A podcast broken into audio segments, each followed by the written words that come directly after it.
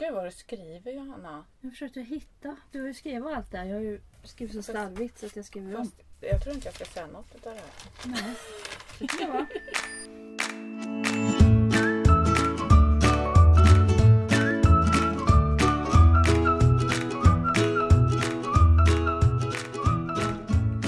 Det här är podden Viktiga minuter för dig som lever med tonårsbarn. Och vi som står bakom podden arbetar på förebyggarenheten i Kristinehamns kommun med bland annat föräldraskapsstöd. Och vi hoppas kunna skicka med dig som lyssnar lite tankar och tips kring föräldraskap. Och idag ska vi prata om att visa kärlek till någon som avvisar en. Hur gör man egentligen när ens tonåring inte längre vill sitta i ens knä? Och med oss är Jessica och Johanna från förebyggarenheten och jag heter Klara. Jag tänkte börja med en en situation som jag tror att många kanske känner igen. Som handlar om att man eh, kanske har skyndat sig hem från jobbet. Ehm, kanske slunkit in och handlat lite mat och verkligen stått i affären och tänkt på vad kan jag göra nu som alla äter och alla tycker är gott och trevligt. Och sen så har jag skyndat mig hem från affären, står och lagar mat. Och sen så när maten är klar så kanske jag ropar lite lätt så ut i att nu, nu är det mat. Och så händer det ingenting. Och då kan man ju ropa en gång till. Nu, nu, nu är maten färdig. Och då får man ett Men ah, men tjat! Tillbaks. Och hur ska man tänka som förälder när man tycker att man ger och ger från djupet av sig själv? För att skapa en, en kärleksfull atmosfär och visa att man bryr sig om sina familjemedlemmar. Och ingen verkar uppskatta det. Det var för några helger sedan. Sonen kommer hem sent på natten och jag ligger och sover. Väcker mig och säger att jag har kommit hem. Ja, visst. Och han går och lägger sig och sover och jag fortsätter sova, eller vi.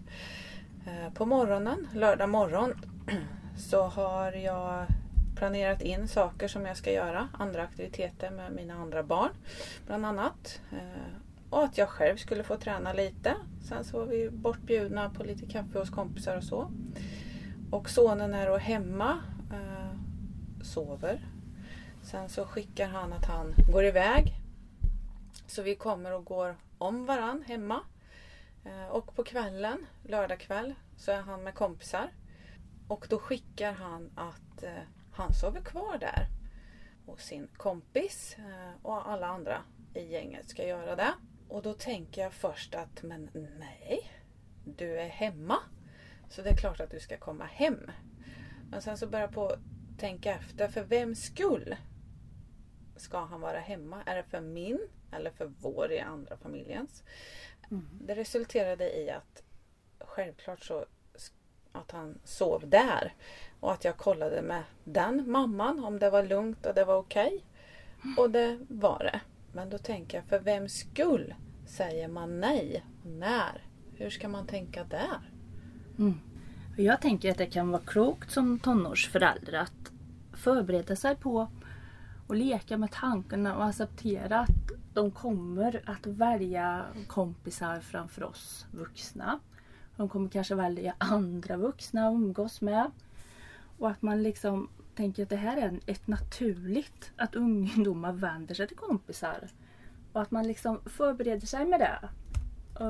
Och det, gör man det så och ställer det mot sitt eget behov och deras behov. Det är Mm, naturligt att vända sig ut. Och visa respekt för sin tonåring. Att den också vill vilka den vill umgås med Mm. och när. Men med det sagt så måste ju tonåringen också få ja, dels utry- utrymme att välja själv. Men också känna att du vill att han ska komma hem. Att du sett fram emot att träffa den och att man ger uttryck för det. Hur då? Ja men till exempel som du sa Jessica när, när, eh, när barnet informerade om att han inte skulle sova hemma då. Så kanske man kunde säga Men vet du vad? Jag som har sett fram emot att träffa dig. Det hade varit så roligt och så här kan vi boka upp en annan tid.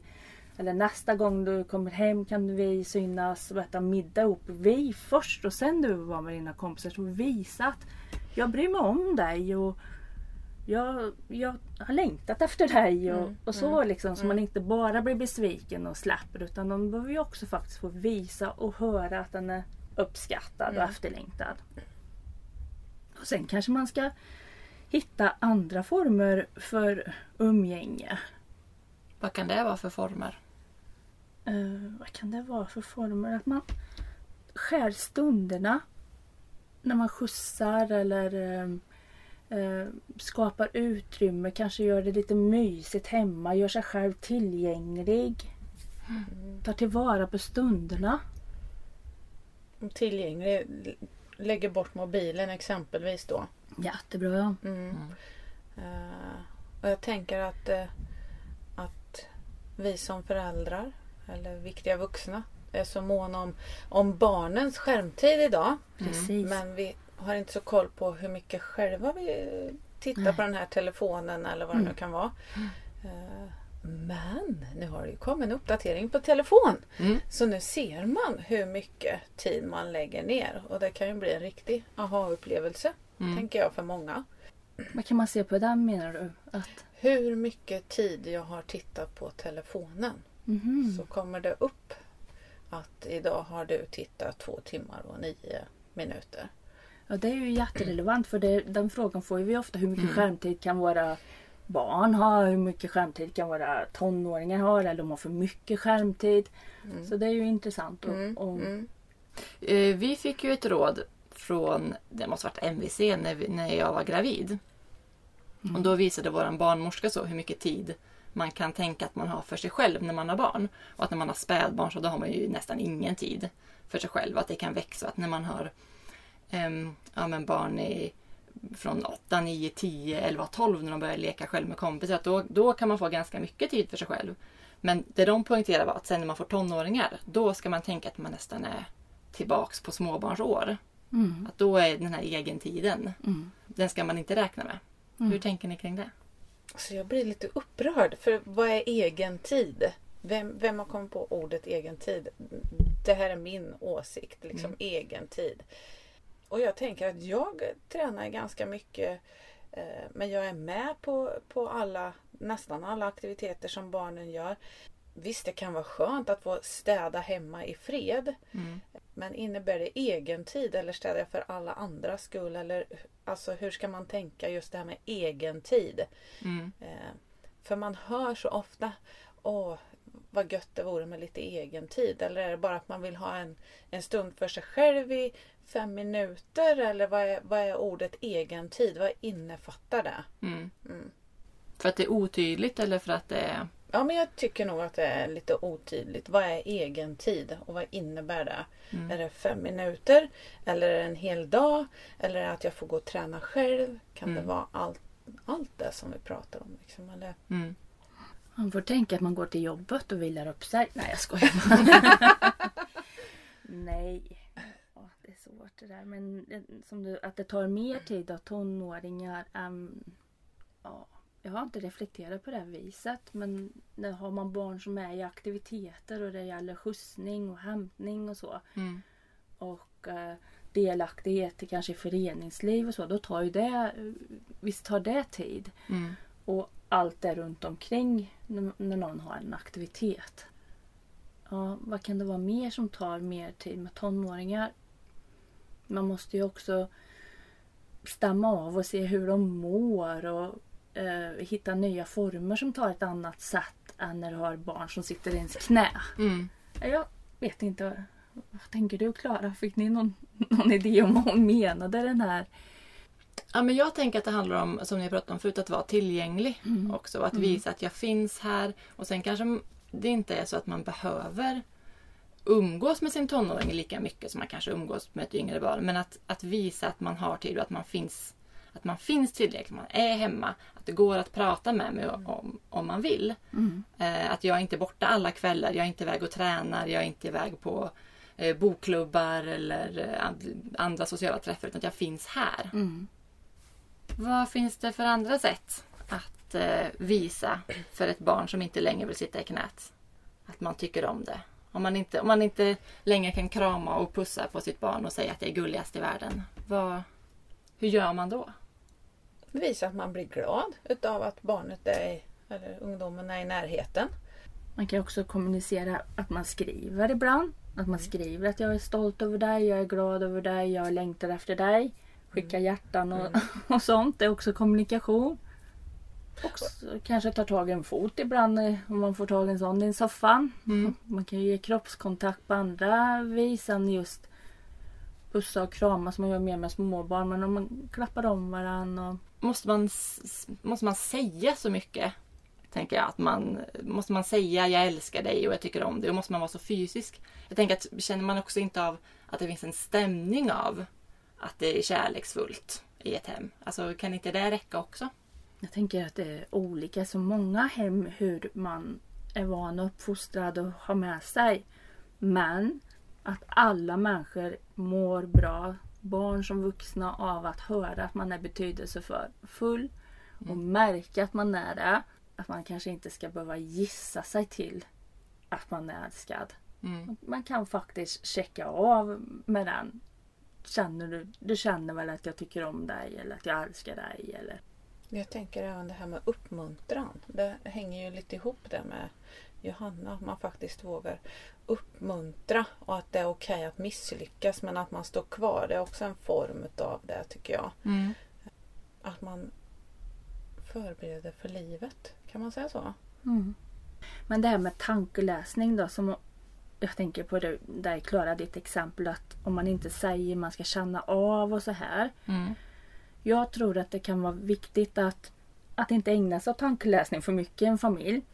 Det kan ju vara att vuxna gör val, flera val på en dag. Att man har valt som du berättade om att man vilken mat och man går hem och lagar mat och sånt där. Man kanske har avstått från att köpa skor till sig själv för att det ska räcka till finare skor till barnen. Mm. Man har kanske gjort flera val att gå ner i arbetstid för att kunna vara en bättre förälder. Eller, så man har gjort egna val. Men det vet ju inte någon om att det är kär, en kärleks eller omsorgstanke bakom det. Så då kan man behöva säga ibland till den att jag har du köpt det här för, di, för din skull. Och det finns inte risk att det låter som en anklagelse. Nu, nu köpte inte jag fina skor till mig för att, för att du skulle få fina skor. Det måste man nog tänka över som vuxen. Att hur, hur säger jag det här? Vi kanske inte har råd Mm. till att köpa ordentliga skor till båda exempelvis. Mm. Men ska jag lägga det... För när du säger det så så låter det mer som en anklagelse. Det blir ju jättekonstigt. Man kanske kan göra det lite tyst för sig själv. Man Ja. behöver inte lägga skuld och skam för Mm. att de Nej. har ett idrottsintresse eller något. För barn är jättelojala mot sina föräldrar. De vill Mm. att de ska ha det bra. Mm. Mm. Men man kanske ska förklara att man har valt en maträtt för det att de tycker Mm. om det. Eller jag har gjort Mm. det här för din eller för vår skull. Eller...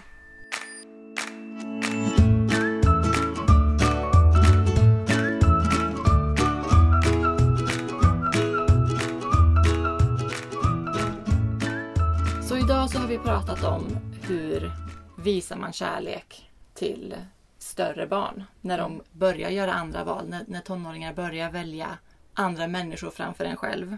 Ehm, och att bra att tänka på då är att, att börja jobba med den tanken och att acceptera att unga väljer andra människor. Ehm, men att man behöver säga till barn och visa att de är efterlängtade och älskade.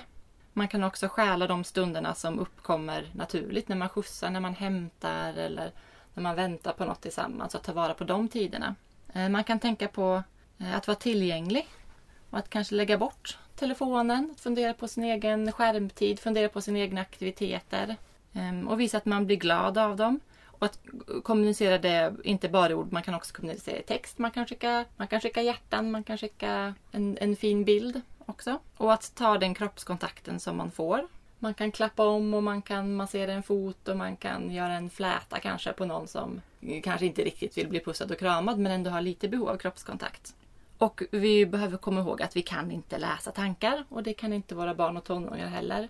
Så gör man någonting av kärlek så kan man också förtydliga det.